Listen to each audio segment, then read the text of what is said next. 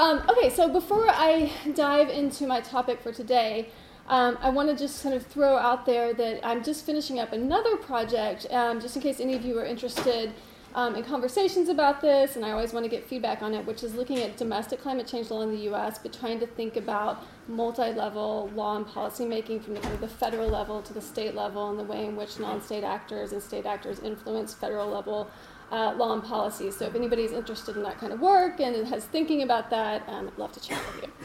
Okay, now. Um, the ideas I want to. So, first of all, can everybody hear me okay? Okay. Um, if not, I can turn this on, but I'd prefer not to, I suppose, if we don't need it. Um, but the ideas I'm going to talk about today really emerge from a long standing interest in finding ways to draw upon the rule of law more effectively in the climate context. Um, and I'm now working to develop these ideas in the context of a nascent book project that I'm really just in the early phases of sketching out. So these are some early ideas. Um, the project extends a line of thinking in my work that tries to reframe climate change and really thus climate law, not just as an environmental problem um, that we can conceptualize and respond to with conventional or really even innovative tools of environmental law, but is a much more pervasive social and legal challenge that requires us to rethink and engage larger legal systems.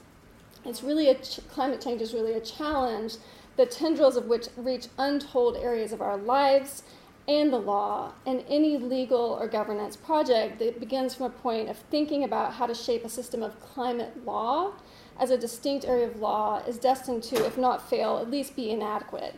Because climate change is and will impact everything from agriculture and water to public health to city planning, mobility, economic development, basic uh, human security, and human rights, and of course, disasters we can talk about. So, climate change really requires us to rethink many aspects of who we are and how we coexist. So, starting from the premise that addressing climate change means thinking about how it will affect the way we live and the way we govern ourselves writ large, the object of this work is to think about larger relationships between climate change and the rule of law, both at a theoretical level, which will be the focus of my talk today, but really just a small part of the book project, but also at a practical level, trying to tease out the way that climate change is creating uh, really systemic disruptions in a variety of contexts, and the way in which uh, this creates both challenges to and opportunities for the rule of law and the way that we govern ourselves. So today, for a little bit of context, and knowing that Dan Bodansky is going to come later and talk about this in greater detail, so I'll give a frame but not do too much of it. But I'll provide a very brief overview of the state of international climate change law, really, really brief, uh, before exploring two, key, two key questions. Uh, these being the degree to which there exists an international community as such that underlies and advances or that can underlie and advance collective climate goals um, and on this first point, I will suggest that the enduring but arguably flawed or eroding assumption that there exists a collective like minded or at least collectively cooperative international community that both shares a sense of purpose and intent to advance international climate change objectives as well as the power to do so has historically been one of the most underexplored roadblocks to our efforts to address climate change. Um, and with respect to the second theme, which is the focus of this kind of emerging work, um, I want to explore the extent to which the rule of law, and most more precisely post war shared understandings of the rule of law, persist and provide a foundation move for moving forward with efforts to address climate change. Um, and the basic premise here is really that the rule of law is critical to efforts to address climate change, but that our shared understandings of the rule of law are actually in flux, um, or at least under significant pressure. And this creates challenges not just for our sense of national and international identity, who we are, but also for our ability to leverage law in the climate change context. Um, so let me just say a tiny bit more about this second theme before taking a step back to talk about international climate change law more broadly. Now, as uh, any look at the daily news reminds us, we kind of find ourselves at a moment where we really must not only question the strength and solidarity of the international community, but also at a moment when we need to look more closely at any assumptions that we hold about shared understandings of the rule of law. This matters in the climate context because we increasingly recognize the need for stable and transparent systems of law as the backbone of efforts to address climate change. Um, so, just to reiterate, even as we become acutely aware of the need to shore up and deploy law and really kind of the ideas of the rule of law to address climate change at the national and international levels, our shared understanding of the meaning of the rule of law are in flux or at least under enormous pressure and scrutiny. So it is these kind of conflicting tides that I'm really interested in first exploring and interrogating these intersections at the theoretical level before exploring the climate change rule of law intersections in the context of particular sectors. And in particular, I'm going to focus on uh, food security, water security, human security, and health. So, now, backing up for a minute, um, as a very basic frame for climate change, and this is just assuming that not everybody in this room spends every day thinking about climate change, although I assume that there's some broad understanding. Some of us do, I know. Um, but as a very basic frame, we know that humans are influencing the climate system. We know that the anticipated impact of this human forcing is and will lead to widespread harm, and we know that in order to limit climate change and to minimize the harmful effects of climate change worldwide, we must both reduce greenhouse gas emissions and facilitate adaptation and resiliency building efforts globally. We, being all of us, uh, but especially from the mitigation perspective, we, being the big polluting states, have a role to play here. But of course, therein lies really the heart of the challenge with climate change. Uh, the causes of climate change are driven by a small handful of very powerful states. The effects of climate change are felt by all of humankind, but of course, most acutely and in the short term by those people who are already um, experiencing high levels of vulnerability. So, in other words, climate change is both one of the greatest collective action challenges of our time, but it also poses some of the greatest distributional justice challenges of our time. Now, um, obtaining international cooperation is never easy, as you all know. Um, and in the case of climate change, it is further hindered by uncertainties about the timing and extent of harm that we're, we're expecting, our general lack of sp- experience with problems having multi century footprints, uncertainty about how to decarbonize our energy systems while continuing to allow economic development and the perception, we can question whether it's a reality or not, but the perception that short term individual state interests, particularly the interests of our big polluter states, which also tend to be our great power states, are often in conflict with the collective interests of combating climate change on behalf of larger humankind. So, given these obstacles, it sometimes seems surprising um, that it's been impossible to mount any legal response to climate change at all, but of course we have. Um, so, where are we with our evolving system of international climate change law, and where do we go from here? And that's the context for the work. Um, so, the Paris Agreement, which of course is our uh, current legal apparatus, represents the culmination of efforts to create a what I would think of as a more flexible, more pluralistic, bottom up model for addressing climate change. Um, as Dan will no doubt talk to you about in greater detail, um, the Paris Agreement, but I love the way he describes it. He describes it as and the end result is being a bit of a Goldilocks solution that is neither too strong and hence unacceptable to key states, nor too weak and hence ineffective. Uh, very apt description. But in brief, the Paris Agreement sets, of course, a, a collective goal of keeping warming below 2 degrees Celsius, or with the idea of 1.5 degrees Celsius above uh, pre industrial levels. But what it doesn't do is it does not set an overall emission reduction target for states that is either individual or collectively shared.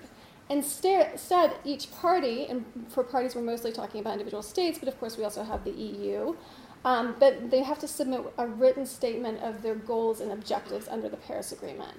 Um, this, these submissions are called nationally determined contributions, or NDCs, in case you see that. And these nationally determined contributions should reflect the party's highest possible ambition within a common but differentiated responsibility framework. So the party must say what it's willing to do to address climate change and, really importantly, why its commitment is both fair and ambitious. Now, with each subsequent round of NDC submissions, parties have to adopt progressively ambitious goals, and one little caveat is that any state that qualifies as a developed country must have an absolute emission reduction obligation as part of that commitment.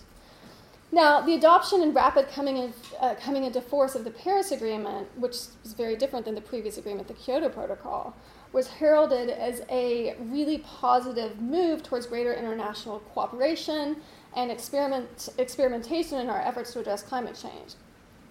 One of the key reasons that the Paris Agreement uh, was seen as a success initially was because it, for the first time, really it brought all of the major emitters China, the US, India, Brazil, the EU um, together under a legal framework that demands that every state participate in efforts to mitigate climate change. Um, now, despite this new level of cooperation, when assessing the Paris Agreement um, on expected effectiveness, and there have been several studies in this regard, um, what we've discovered is that even if parties fully fulfilled the commitments they've made under the agreement, which of course really is a naive assumption right now if you look at what's happening in the US and elsewhere, um, it's unlikely this, that these collective um, commitments would hold warming below that 2 degrees Celsius objective, maybe even not below 3 degrees. So, if from a pure mitigation effectiveness perspective, the Paris Agreement falls short, or at least isn't guaranteeing success, um, what does it offer as a tool to prevent climate disaster or climate crisis, as we hear more and more about?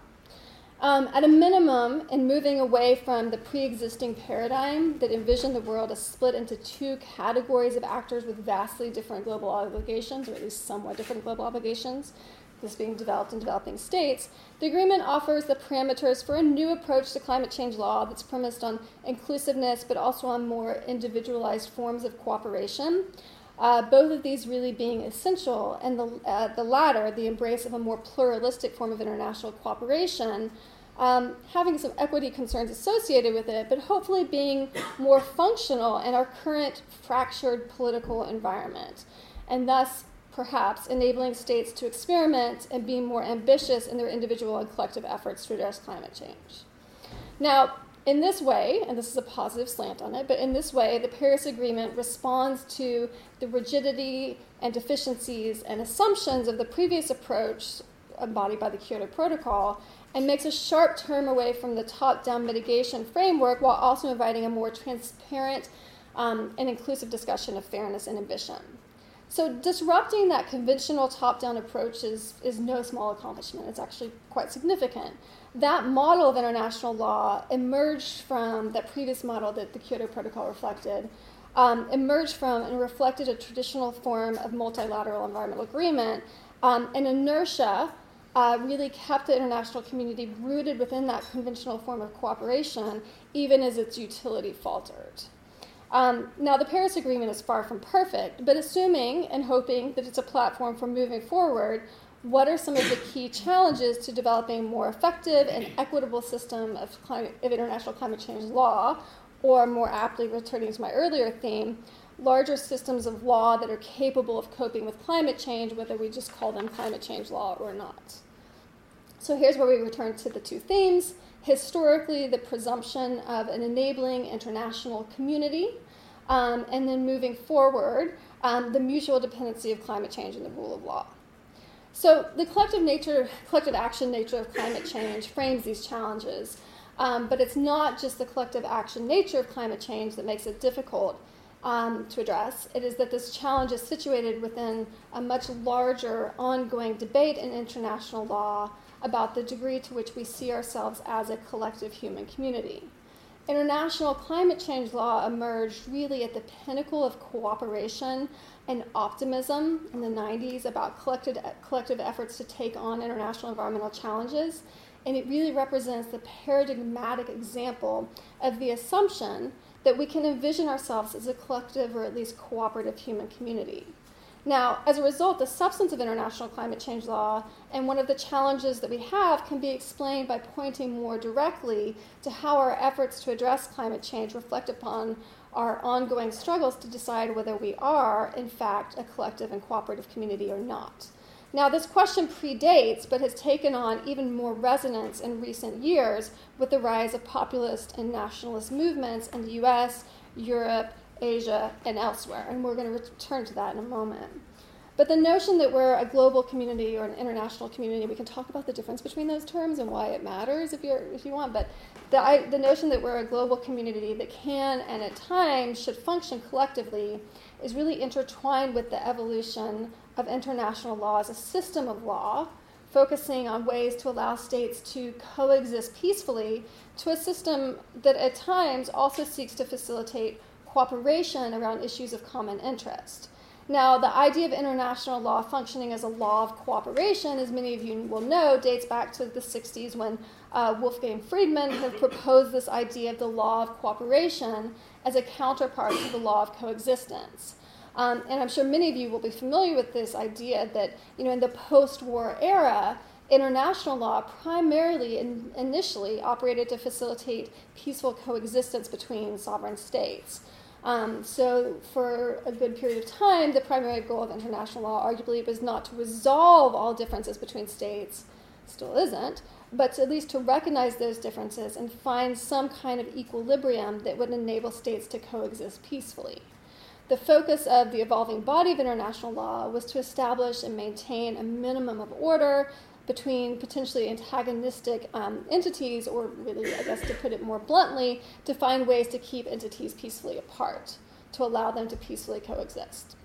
Now, as international law and patterns of globalization evolved, a new theme emerged, and that theme really was cooperation. So, as states began to identify more areas where something more than coexistence was needed, think human rights, development, the environment, um, international law began to evolve, and a new, new modes of cooperation began to emerge around these areas of common interest, um, recognizing that many of these areas could not be addressed or responded to unilaterally. Now, we began to identify areas, thus, where we, we here being the international community as such, uh, had to work to develop a shared community of interests and perhaps values, and we began to look for ways to come together to address those shared concerns. Notably, with these new cooperative efforts, instead of being asked to refrain from certain behaviors, states were often asked to actively undertake something, so to adopt positive obligations. To cooperate around these shared interests, we began to develop new institutions to bring states together, um, to set goals and obligation, and to assign new divisions of labor. We did so on the basis that we were also simultaneously developing more and more shared ground, which in turn would allow us to develop shared understandings of the rule of law, its meaning, its goals, its operation. Now, these new cooperative efforts reflected really a fundamental shift in the way that we envision state to state relationship um, and required much more ambitious efforts on the part of states both individually and collectively in order to effect social change of the kind that we were beginning to envision, we needed not only a complex set of institutions to facilitate cooperative action, but also at least a thinly held shared sense of community and purpose, or as we lawyers would say, some shared normative ground, common ground. Um, and of course, this has proven uh, difficult. And in the environmental context, although we have made really actually very impressive progress towards developing an increasingly um, sophisticated set of legal and bureaucratic institutions, these institutions have struggled to facilitate the type of cooperation and action that is needed to resolve many of our most pressing global environmental challenges, including climate change. And increasingly, these already tenuously held, the, the kind of the already tenuously held normative common ground um, and cooperative spirit underlying these efforts is under pressure. Um, so as we find ourselves at this moment in time, when again, as we kind of mentioned, as I mentioned earlier, when populists and nationalists and even authoritarian movements worldwide are putting increasing pressure on our already fragile cooperative institutions and our shared sense of purpose, it seems important to ask and to really think about whether we've done enough over the past decades to develop um, the institutions and the supporting normative framework to acknowledge and respond to and incontestably global collective interests that bind us and require us to come together for our common good. So, really, have we built up enough of a sense of awareness of the collective risks of climate change and enough of a normative and institutional foundation around climate change to support efforts to cooperate with respect to this grand challenge even as our shared ground seems to be eroding. Now, at this point, I want to take a big step backward in order to give this conversation a little more context and then really to look forward. Um, so we've been, we being kind of the scholarly policy community and us here in the room, but we've been asking these questions and thinking about these things in the context of international climate change law. Um, but of course, international climate change law, as you all know very well, um, is situated within the larger body of public international law, private international law to a certain degree as well, increasingly public international law generally. And then, of course, public international law is in turn shaped in substance, implementation, and impact by fluctuations in international affairs. Now, as I suggested earlier, in order to really reshape systems to be responsive to climate change for the purpose of ensuring um, human well being, we must think beyond climate law as such to how to integrate climate considerations into our law and governance structures much more systematically. Um, so, this requires us to think much more broadly about the relationship between climate change and the rule of law, and, to cont- and really contextualizes why it is critical that before we rush forward to decipher our collective will in the climate law context, or really to orchestrate the future of climate law, we must explore the contours of the larger context within which we are operating and the ways in which these ongoing debates about the meaning and substantive content of the rule of law shape the governance space within which we're trying to develop climate related responses. Um, again, it doesn't take much more than a brief scan of the headlines on any given day, really at any time of the day, to appreciate the challenges that we're facing at the intersection of climate change and the rule of law. On one hand, for example, just this past week in California, hundreds of thousands of people had, the, had their power cut to minimize their power just turned off to minimize dangerous fire conditions. These power cuts, um, which pose really serious risks for vulnerable communities and, and immobilized populations, but also interrupted normal social and economic patterns, um, at the moment are considered a best response to climate related risks. But um, of course, this response isn't sustainable, and the risks are only likely to grow. Um, then we look at the Bahamas and Puerto Rico and even Haiti still, and we see the entire social and governance systems remain weakened and unstable following massive storm related disasters. Droughts in Uruguay and Afghanistan, Australia, Somaliland, India devastate communities, drive people out, and destabilize local and global food markets. Um, if you think you're hearing a lot about climate disasters, you are, but you're only really hearing about the big ones. Um, the UN now warns that climate disasters are happening at the rate of one a week. Some of those are sudden onset, and some of those are slow onset. Um, individually and cumulatively, cumulatively, these disasters create untold pressures to the overall functioning and well being of villages, cities, states, and even nations. Um, and this, in turn, of course, puts enormous pressure on our legal and governance systems. Now, on the other hand, while these climate crises play out, the rule of law is also under much is also being more really more directly tested. Um, so, for example, not too long ago, on the same day, either side of the Atlantic, impeachment proceedings are begun against the U.S. president, with the Speaker of the House declaring that the president must be held accountable. No one is above the law. While on the other side of the Atlantic, here, of course, the court confronted the question of whether the prime minister had interfered with the operations of parliament, ultimately finding that the decision to prorogue parliament had the effect of frustrating or preventing parliament from carrying out its functions. As one headline declared, um, uh, the PM fought the law, but the law won. Um, but of course, the challenges to the integrity of the rule of law just systemically didn't end there. Um, following the court's decision, members of parliament directly questioned the legitimacy and the integrity of the court and its decision. Um, and these are only the tip of the iceberg, the high profile instances of challenges to the rule of law. Beyond, behind these high level, rather audacious challenges to the rule of law, there are more subtle but pervasive discourses questioning shared understandings. Um, there are and always have been very intense debates as to what the rule of law means. In many ways, I think of the rule of law as similar to sustainable development. We use this term a lot, but sometimes we don't take the time to really define what it means. Um, so there are intense debate as to what it encompasses, and by no means do I mean to suggest that there's a settled consensus um, view of the rule of law. It is, as it always has been, a highly contested principle. Um, much of the debate uh, around the rule of law, of course, is jurisprudential and revolves around whether one understands the rule of law in a narrow or thin sense, as opposed to a thick rule of law um, that not only focuses on the process, fixed and transparent rules, and limiting government power, but also on outcomes and includes considerations of, for example, justice, equity, human rights, and respect for international law. Um, of course, for those of you familiar with this area, Lord Bingham would espouse this kind of thick normative perspective of rule of law, whereas Raz would really derisively call that the rule of good law. Um, this is a thick, layered debate and one that I'm thinking my way through and would welcome your thoughts on.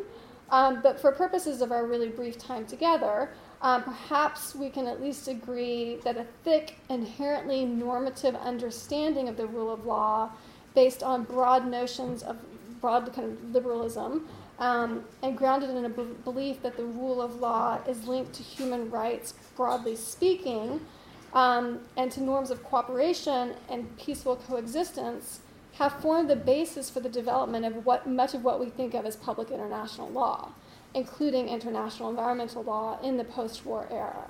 This vision of the rule of law really defines and guides the UN and has enabled the progressive post war move towards globalization. Now, returning to our previous theme, even as we've struggled to develop or realize the ideal of a cooperative international community, our normative understanding of the rule of law has at least propelled international law and international affairs along a pathway premised on its possibility and on broad understandings of globalism, liberalism, and pluralism. Now, the comments of past, even hawkish conservative US presidents support this idea. So, just as a couple of examples, when addressing Congress after the questionable 1990 Iraq invasion of Kuwait, Iraqi invasion, invasion of Kuwait, uh, the first President Bush said a new world order was emerging, a world where the rule of law supplants the rule of the jungle, a world in which nations recognize the shared responsibility for freedom and justice, a world where the strong respect the rights of the weak. America and the world must support the rule of law, and we will. A dozen or so years later, his son, George W. Bush, in his State of the Union address, echoed the same sentiment. But America will always stand firm for the non negotiable demands of human dignity, the rule of law, limits on the power of the state, respect for women, private property, free speech, equal justice, and religious tolerance. Now, we might very fairly question both of these presidents' terminology as well as adherence to the ideals that they set forth. But what we can see is that even for a historically isolationist inclined country, uh, their vision of the rule of law at the international level was thick and not in, to an insignificant degree global. Now, contrast that with where we are today, where the US president goes before the UN General Assembly and advances an unabashedly nationalist platform, declaring that the free world must embrace its national foundations. Wise leaders put the good of their own people and their own country first. The future does not belong to globalists, the future belongs to patriots.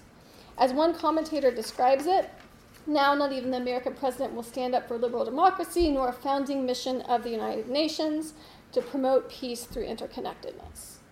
Reflecting a similar skepticism about interconnectedness and globalism and a contempt for international interference in what he understands to be a purely national matter, um, Brazil's President Bolsonaro recently suggested that it's a fallacy to describe the Amazon as the heritage of humanity and rejected, I think, although it's unclear at this point, rejected international funds for the Amazon, uh, for the fires in the Amazon, accusing the G7 of undermining Brazil's sovereignty and treating it, in his words, as if it were a colony or nobody's land, and calling into question that which we hold as mo- our most sacred value, our sovereignty. Now, as you all know, while hesitancy to have other states or the international community as such interfere in domestic decision making is far from uncommon, really the basis of international law.